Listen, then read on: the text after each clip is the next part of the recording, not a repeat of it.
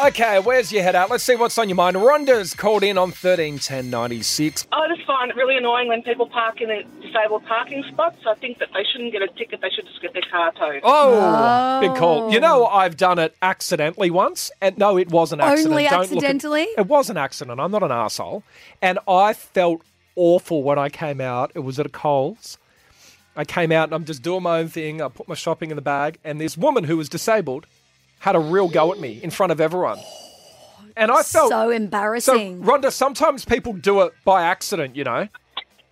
Yeah.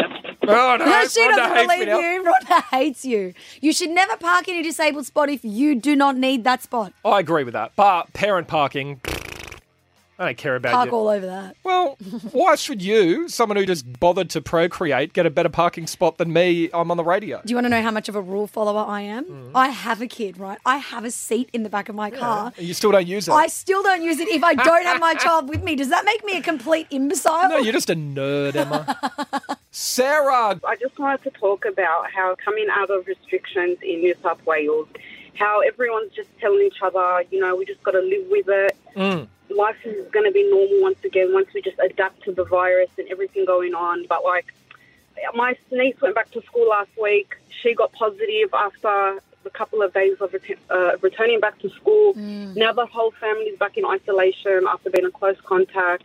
You know, it's just when you think about it, life's never going to go back to the way it was. And as much as people say you just got to live with it, it's it's really hard on like your mental health. you know yeah, I mean? I know, I agree. Haven't they reduced the um the qual- uh, what do you call it quarantine time though? Like instead of two weeks, it's a week or something like that.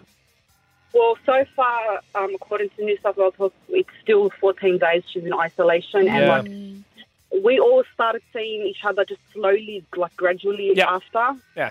And now everyone's back in isolation. It's just it's so difficult and hard. Like my kids are supposed to go back to school, so now I've taken them out because they've just considered close contact. It's just it's so hard. Yeah, no, no, no, it's true. And, you know, we're all trying to get on with our life, but the virus is still there. We have all done the best Yeah. thing we could do, Uh, yeah. which is get vaccinated. But, yeah, there's still going to be people like, like you know, Sarah, who've got to go into isolation and they're going to, you know, God, you could go into isolation before Christmas Day. Or you could have a holiday booked, and it, it, it is still, it's not, life is not normal, is it? No. But, man, it's better than it was in August. I mean, it's better that we can be mobile now, but I think you're right, Sarah. We do need to acknowledge the fact that whenever you get Delta, especially this strain that's like highly contagious, you can't just walk around in the community, right, and just uh, resume your life. You- 100%. yeah, and, and then it and then it plummets people back into that ISO. Oh, Yeah, I know it's, it sucks, but at least it's not all of us. Although I need to knock on wood now, I'll get done it as a close contact or something. But still like as much as we can Mm.